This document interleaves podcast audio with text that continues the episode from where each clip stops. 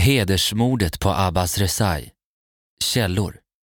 Sydsvenskan, Tingsrättsdomen, Hovrättsdomen, Expressen, Aftonbladet, SVT, Sveriges Radio, Wikipedia och GAPF, glöm aldrig Pela och Fadime.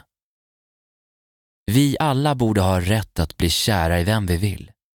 Att leva med vem vi vill, bo med vem vi vill och älska vem vi vill. Men att leva som vi borde få i Sverige är inte alltid verklighet.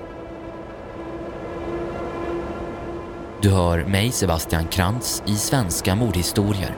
Skribent för avsnittet är jag och Sofie Krantz.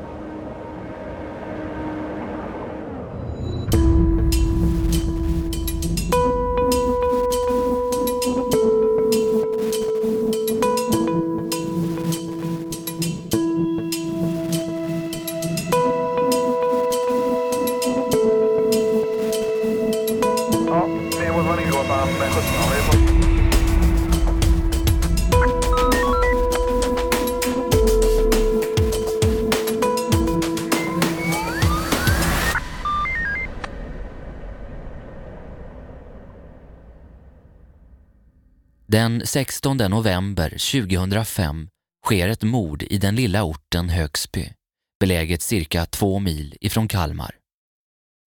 Det är en ung man som mördats endast 20 år gammal. Han heter Abbas Rezai. Det uppdagas snart att han mördats på grund av att han har en relation med 16-åriga Jasmina.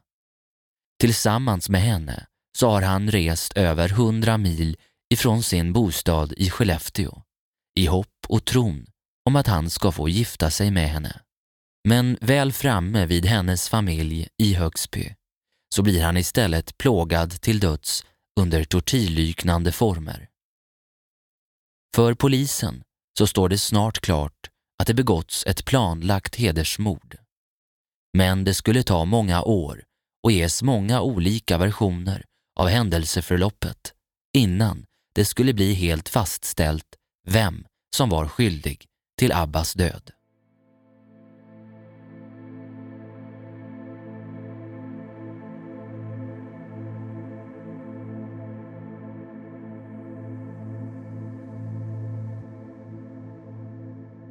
Abbas mor beskriver honom som en snäll person som tycker om andra människor.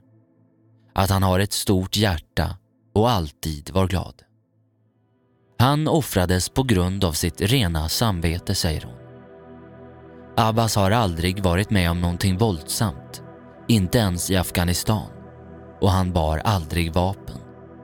Abbas ringde varje vecka sin mor som bodde kvar i hemlandet för att prata och skickade även pengar till henne. Hans plan var att försöka få resten av familjen till Sverige. Han ville rädda sin familj. Först därefter så ville han bilda en egen.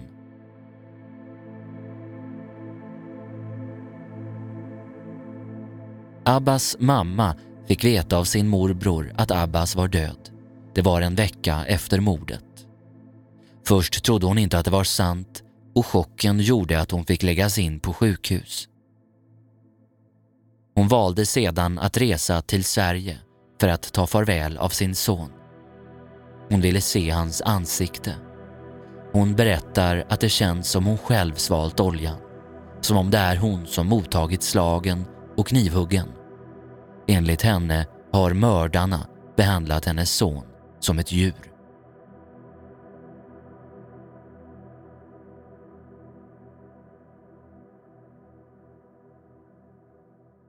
Jasmina har bara bott i Sverige tillsammans med sin familj i cirka två och ett halvt år, vid 2005. De har kommit till Sverige från Iran för att starta ett nytt liv. Familjen består av mamma, pappa, en äldre bror och två småbröder. Men tillvaron i det nya landet Sverige blir inte vad Jasmina hoppats på och hon längtar tillbaka till hemlandet. En stor del till varför hon inte trivs beror på hennes föräldrar och bröder. Hon har strikta regler som måste följas. Om hon inte följer reglerna så får det konsekvenser. Hon får inte sminka sig, träffa kompisar, gå på fester eller titta på TV. Att hon ska ha en pojkvän är helt otänkbart. Däremot så får hon sitta vid datorn för att göra sina läxor, vilket också gör att hon har tillgång till att chatta med andra. Pappan är hård mot henne. Vid ett tillfälle så tror han att hon pratar med en pojke i telefon. Han släpar då in henne i badrummet och ropar till hennes bror att han ska hämta en kniv. Både hon och hennes syskon blir slagna när föräldrarna anser att de inte skött sig. Jasminas mamma berättar att hon först såg Abbas på familjens dator på en bild. Hon visste då inte vem han var. När Jasmina sen försvann ifrån hemmet så trodde mamman att det var en kusin i Danmark som rövat bort henne då denne flertalet gånger försökt fria utan framgång. Det var först en tid senare, efter vidare undersökningar, som man förstod att hon rymt till Skellefteå och Abbas.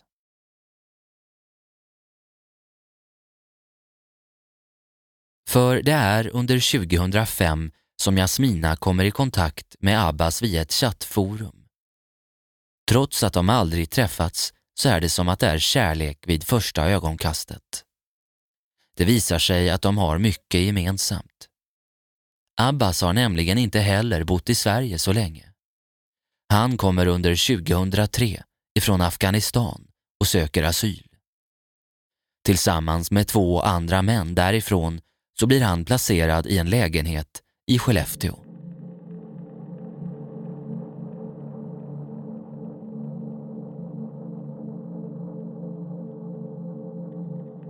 Jasmina och Abbas bestämmer sig för att ses och hon reser ifrån Högsby till Skellefteå för att träffa honom en tid innan mordet ska äga rum.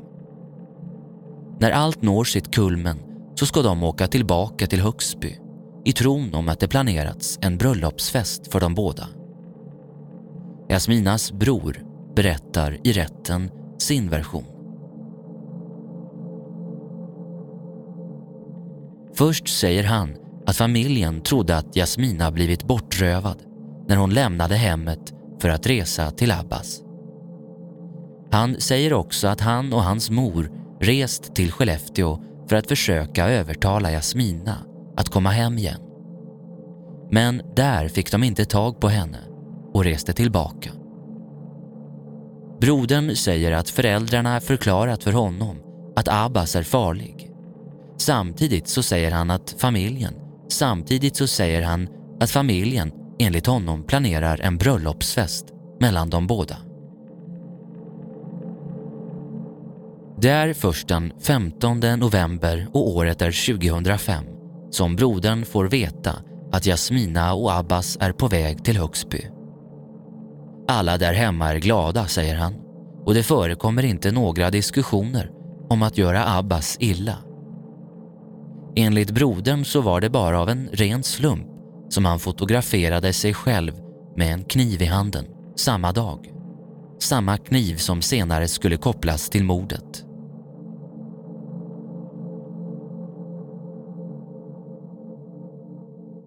Jasminas familj disponerar flera lägenheter i det lägenhetshus de bor i. När Jasmina och Abbas anländer så skiljs de omedelbart åt. Abbas får följa med brodern in i en lägenhet och Jasmina in i en annan. Enligt broderns version så sätter sig han och Abbas i en soffa i lägenheten. De är ensamma. Strax där innan så har brodern hällt upp matolja i en gryta för att fritera ägg åt sig själv och Abbas, säger han. Men i soffan så uppstår en otrevlig diskussion. Brodern säger att Abbas blir oförskämd och stöddig. Samtidigt befinner sig fadern i en toalett i lägenheten. Brodern säger att bråket börjar med att Abbas puttar till honom. Enligt brodern så slår han inte tillbaka utan beger sig mot köket och de snart färdigt friterade äggen. Då ska Abbas ha slagit till honom bakifrån varpå brodern säger att han ska lugna ner sig och invänta maten. Då ska Abbas ha svarat att han ska pissa i maten. Brodern blir då arg och hämtar kastrullen med olja och kastar oljan mot Abbas ansikte. Han säger att han gjorde så för att han blev arg. Abbas ska då knappt ha reagerat utan bara blivit ännu mer arg. Härefter påstår brodern att Abbas påbörjar ett slagsmål utan slut och brodern blir tvungen att slå tillbaka med ett baseballträ. Han säger också att han letar efter andra tillhyggen att försvara sig med. Till slut så blir han tvungen att ta till kniven, säger han. Därefter utdelas flertalet knivhugg mot Abbas som till slut avlider av sina skador. Brodern erkänner att han kan ha använt ett visst övervåld. Samtidigt kommer modern in och försöker stoppa bråket. Då hugger brodern även henne i handen. Men det är för sent. Abbas är nu död och ingen på platsen har kallat på hjälp.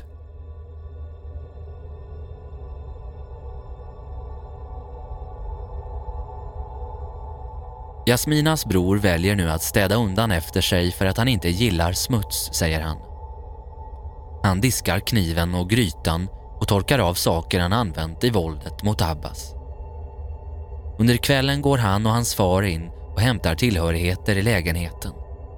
Brodern säger att han fått stryk av sin far som anser att han befläckat familjens heder genom att ha dödat Abbas. Familjen lämnar lägenheten runt klockan fyra eller fem på morgonen. Familjen väljer att fly och hamnar till slut hos en släkting i Danmark. I bilen på väg dit diskuteras det ingenting om vad som hänt, säger man.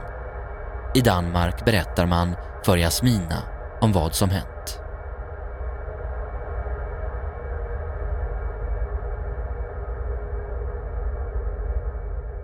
Hederskulturen kommer i många fall ifrån tider och samhällen där det inte finns lagar, en fungerande statsmakt, poliser eller domstolar. Om någon blev utsatt för ett brott så blev det upp till brottsoffrets familj och släkt att straffa förövaren. Den som betraktades som hederslös inom släkten och familjen blev helt utan skydd om den utsattes för brott. De flesta kulturer har haft en patriarkal maktstruktur där ansvaret för familjen vilade på familjefadern. Männen betraktade det som sin skyldighet att se till att deras fru, döttrar och systrar uppförde sig som kvinnor borde göra enligt deras kultur. Men det fanns också gränser för hur illa man kunde låta en manlig släkting uppföra sig. Runt om i världen så är det vanligt att män också råkar ut för hedersvåld och förtryck, även om det oftast är kvinnor.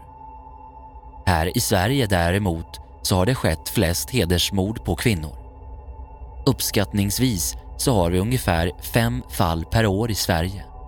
Men mörkertalet anses som stort. Flera misstänkta fall rubriceras som olyckor eller självmord på grund av bristande bevis.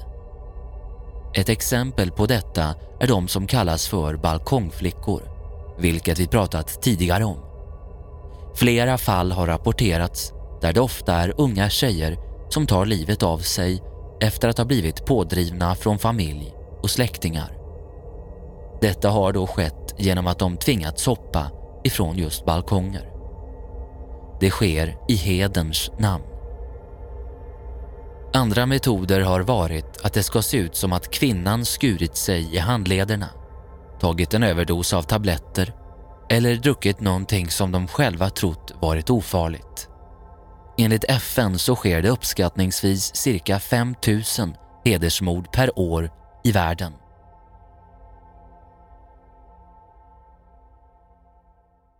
En vän till Abbas berättar. Han och Abbas hade varit vänner i två år. Han fick veta att Jasmina hade berättat för Abbas att hon tillhörde en religiös muslimsk familj. När hon kom till Skellefteå blev hon och Abbas ett par. Vännen fick det bestämda intrycket av att fadern till Jasmina inte ville gifta bort sin dotter med vem som helst. Och speciellt inte till, vi citerar, en vanlig person. Eftersom Jasmina hade lämnat föräldrahemmet så upplevde han det som att hon bränt sina broar. Abbas vän var på plats när Jasminas bror och moder kom till Skellefteå för att försöka få hem henne. Han berättar att de då berättat att Jasmina skulle komma hem och sluta förolämpa sin familj. Och Abbas skulle höra av sig så att de kunde planera bröllopet. Med hänsyn till att föräldrarna då ska utvisas och att det innebär ett väldigt men för dem så sätter man ner det till tio år.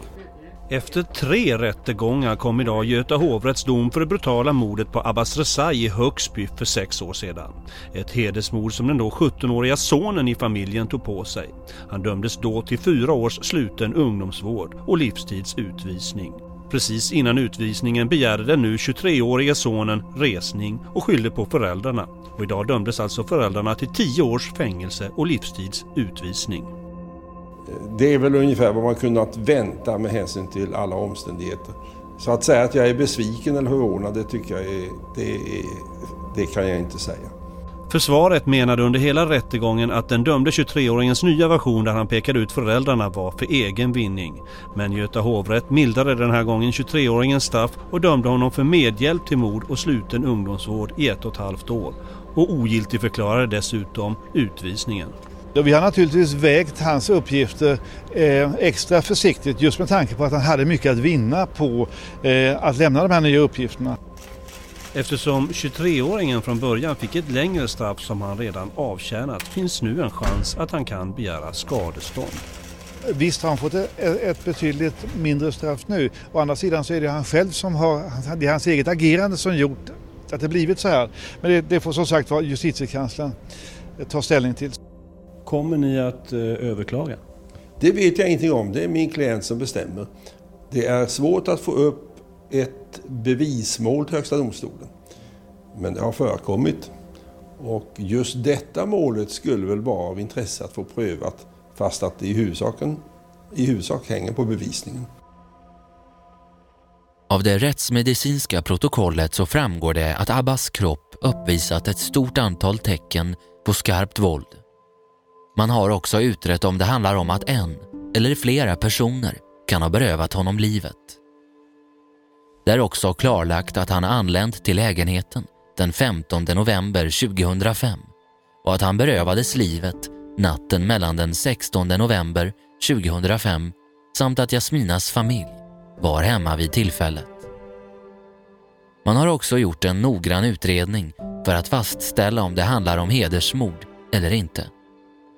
Man kommer fram till att mordet begåtts för att upprätthålla Jasminas familjs heder. Man skriver också i domen att det troligtvis hade varit omöjligt för Abbas att gifta sig med Jasmina. I vart fall utan föräldrarnas tillstånd. Desto starkare blir bevisen gällande hedersmord när man undersöker hur våldet utövats på Abbas. Han är skändad genom att ha plågats till döds till följd av olja i ansiktet och på halsen och ett knivstick rakt i hjärtat. Våldet är besinningslöst. Men mycket talar för att det inte är brodern som utfört mordet själv. En viktig del i frågan är varför modern har brännskador på sin högra arm och hand, som av het olja. Hon har inte heller kunnat lämna någon trovärdig förklaring till hur dessa skador uppkommit. Beträffande fadern så har skoavtryck ifrån honom med blod hittats i lägenheten. Hans fingeravtryck finns också lämnade på en majsoljeflaska.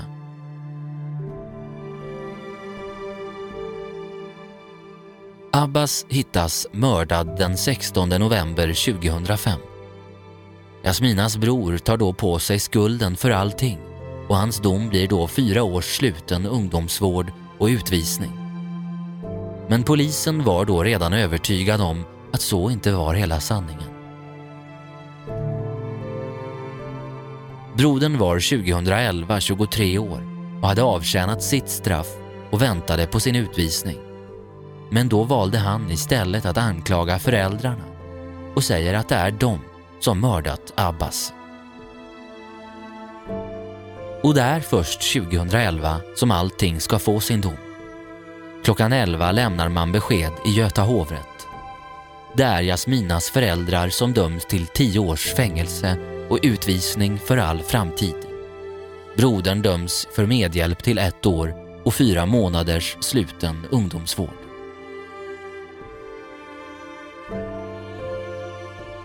Elisabeth Massi Fritz, målsägarbeträde för Abbas Rezais mamma, är nöjd med domen.